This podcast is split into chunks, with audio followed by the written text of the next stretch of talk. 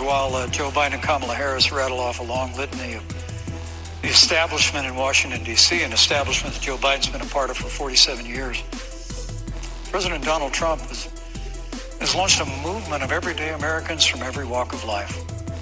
And uh, I have every confidence that those, those same Americans that delivered that historic victory in 2016, they see this president's record where we rebuild our military, we revived our economy through tax cuts and rolling back regulation, fighting for fair trade, unleashing American energy. We appointed conservatives to our federal courts at every level.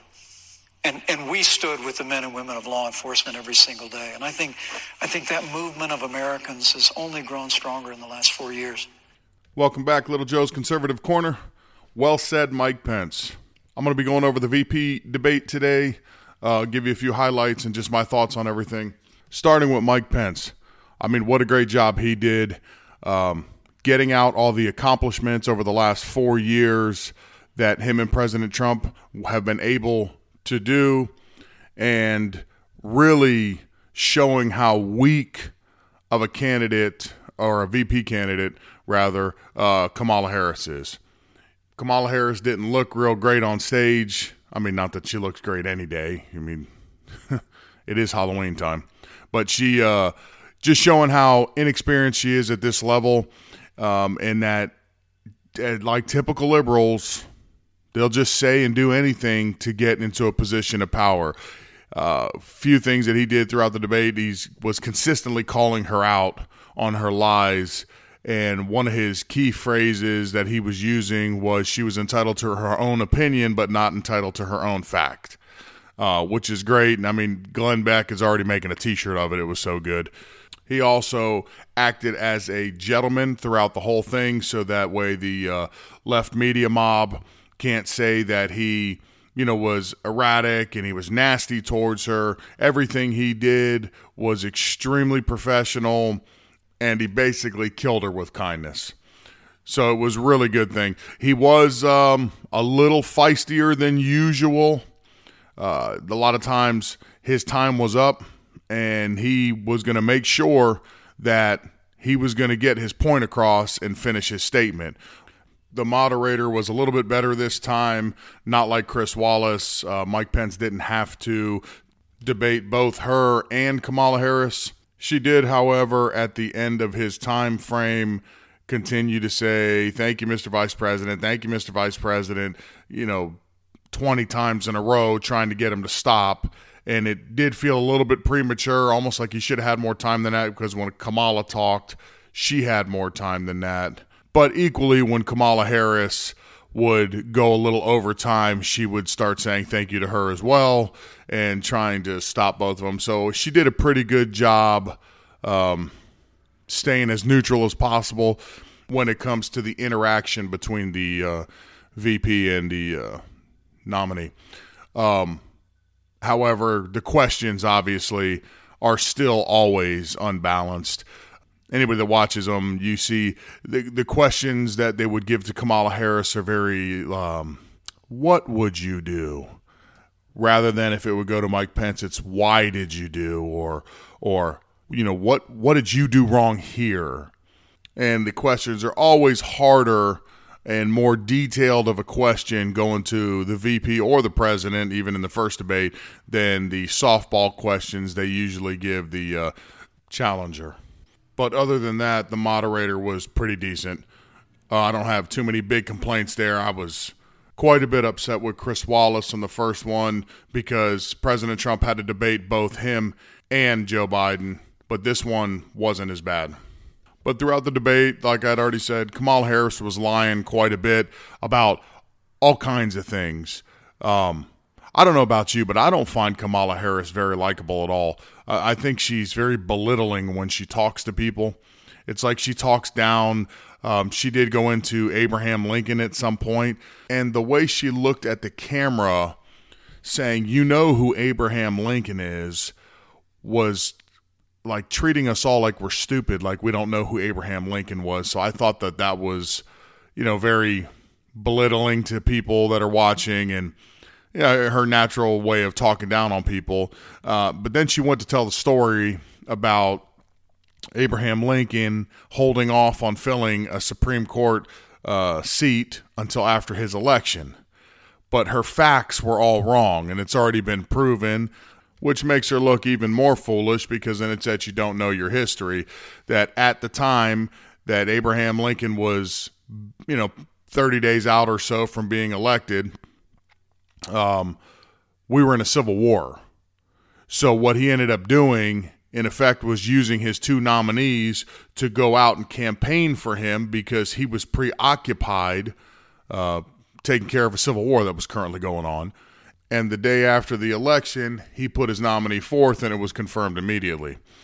So her story was way off the rails, but again, it was proven wrong and that she lied. She also has like a real smugness to her. I don't know. She just she's just ugly. no, she just has a smugness to her that's just she's the way she her whole facial expressions and her body mannerisms and language that she's throwing out there the entire time that Mike Pence was talking with her shaking her head and making these faces and twiddling her hair. And she just looked foolish you know. Eh, eh, it didn't look very professional. You know I'd hate to say this because this lady is like Satan. But I mean a lot of people have been saying that even Hillary Clinton is more likable than Kamala Harris. And I can't say that personally because I think they're both just evil. However, I what I can say is as far as acting professional and acting politically correct in those situations, yeah, Hillary Clinton's got her beat all day. She's much more poised when it comes to politics. So I think she has her beat on that one. But uh, throughout the night, the lies were consistent. And what was great was watching Mike Pence call her out. Uh, one of the biggest lies that her and Joe Biden both keep telling is Joe Biden did say on multiple occasions that he is going to ban fracking. He's going to get away from our traditional, you know, oil, coal, everything, um, and go to a cleaner energy which would cost America not only our energy independence, it would cost hundreds of thousands of jobs. And they keep acting as if, you know, the vice president and the president are telling lies like they never said it. Now, it's simple. You can Google it, and Google is in the bag for the left. Google is not your friend. But even Googling it, you can find it. But instead of having to wait to Google it, I'm going to play you a quick little montage and, uh, you'll see for yourself, he has repeatedly said he was going to stop that and totally destroy our energy industry. So here's that clip. Joe Biden will not ban fracking. That is a fact. That is a fact. No more, no new fracking. We, we are, we are going to get rid of fossil fuels. Well, like, what about say stopping fracking and stopping yeah. pipe? Would there be any place for fossil fuels, including coal and fracking, in a Biden administration? No, would, we would we would work it out. We would make sure it's eliminated. I guarantee you, I guarantee you, we're going to end fossil fuel, and I am not going to cooperate. No ability for the oil industry to continue to drill. Period. Ends. Number one. Three consecutive American presidents have enjoyed stints of explosive economic growth due to a boom in oil and natural gas production. As president, would you be willing to sacrifice some of that growth even knowing potentially that it could displace thousands, maybe hundreds of thousands of blue collar workers in the interest of transitioning to that greener economy? The answer is yes. The answer is yes. So if you're on the fence about whether or not he's actually going to do it, if you're listening to a lot of left wing media and they're telling you he never said that multiple times. Look at how many times he has agreed to completely annihilate our energy industry and it will cost hundreds of thousands of jobs, put people on the breadline. Make no mistake of that. But that wasn't the only lie that she tells, and Joe continues to tell. Um, she said that during President Trump's time there, with the war that he's placed against China, figuratively, um, with trade deals and whatnot, it's cost Americans 200,000 manufacturing jobs. Again, factually untrue he's actually created 500,000 manufacturing jobs that are now back in the United States. Even with those figures, Kamala Harris is still claiming that we lost the trade war with China. Everything that Trump has done with China with the tariffs and better deals, she's still claiming we lost it. So, in the words of Mike Pence, lost the trade war with China. Joe Biden never fought it. Joe Biden has been a cheerleader for communist China through over the last several decades. And and again, uh, Senator Harris, you're entitled to your opinion. You're not entitled to your own facts. you can see why Glenn Beck is making that a shirt because that really is a great statement. Uh, I don't know if that was pre-written or he just shot from the hip with that one, but that one was pretty good. Um, but President Trump has been tougher on China than any president prior to him. So to try to attack him for China was ridiculous. Uh, during the debate, it started off a little bit slow you know, um, when Mike Pence came out, I think everybody had the same fear that he started going down that political role of thanking everybody and all the niceties and everything. And you're like, oh, God, come on, man. You got to get in there and get something done. You got to really show what these people are about. Um, the first topic they brought up naturally was COVID.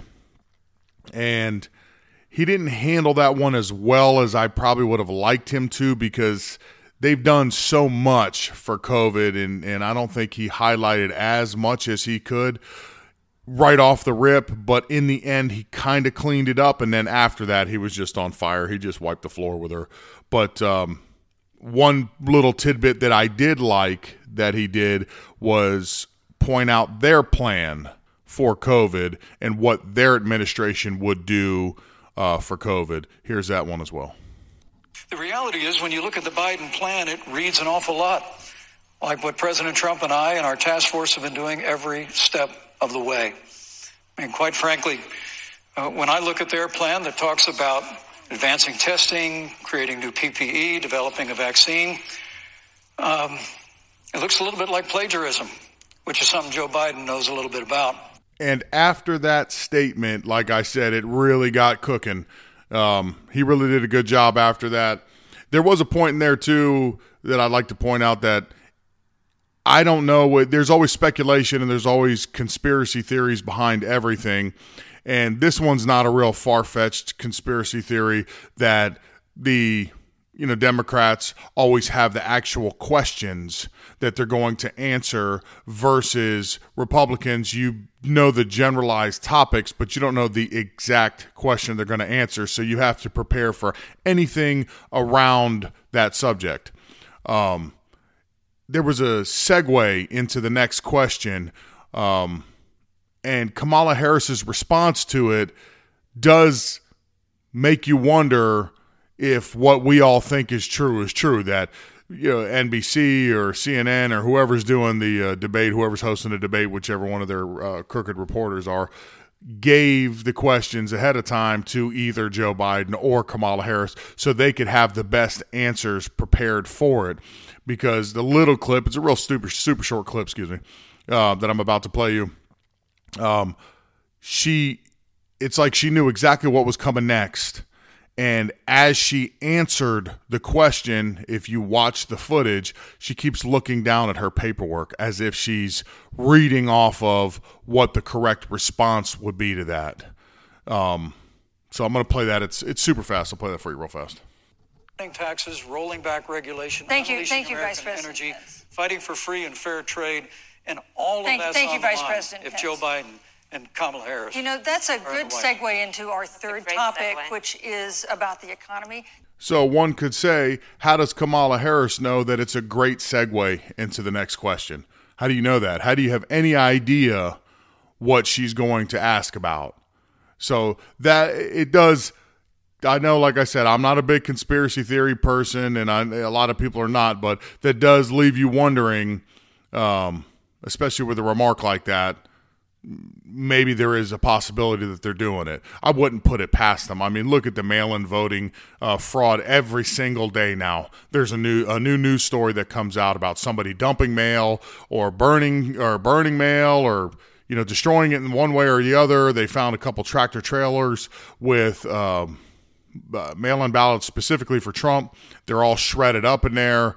Uh, New Jersey's the the most recent one, dumping mail. So would you be surprised if they actually went and gave them the questions and cheated a little bit on that uh, part of it to make sure that they're getting the best answer out possible for you know their side? It's not real shocking. It wouldn't really surprise me. It wouldn't be the worst thing they've ever done. But if they do, on the positive side, since we never get the answer or the, excuse me, the questions fed to us, it just shows you our education and our preparedness for whatever's coming our way just makes us that much better and that much stronger because no matter what you hit us with, we're ready to give you a response to it. Whereas obviously they're not as up to speed as we are and they need that extra help so they could cheat a little bit so they can prepare an answer that they think is going to be uh, you know, spectacular. Another thing that Kamala did, just like Joe Biden, was there were certain times where she would look directly into the camera and she'd start waving her hands around, and I'd sit there and go, "My God, these people are so obvious. Can you get really?" This is your commercial ad. You're building your commercial ad right now. So, you know, they tell her at some point during some particular question, to wave your hands around and make it look real good because we're going to use that as a as a uh, a commercial against President Trump. And it was so obvious. You know, you just shake your head and you go, you really can you people do any better than that? But again, like I said, conspiracy theories are here and there. The only way you'd be able to do that is if you pre know the question. If you don't know the question, then you don't know what's coming, so you don't know what answer you're about to give, so you don't know when you could put your, you know, spectacle on. So, um, she's all you know kamala harris did not do well. I can assure you of that. I mean it was so bad that telemundo um, i guess put up a poll that asking people and it was it was like a slaughter. It was like 69 to 31 or it might have been 71 to 29 it was one or the other.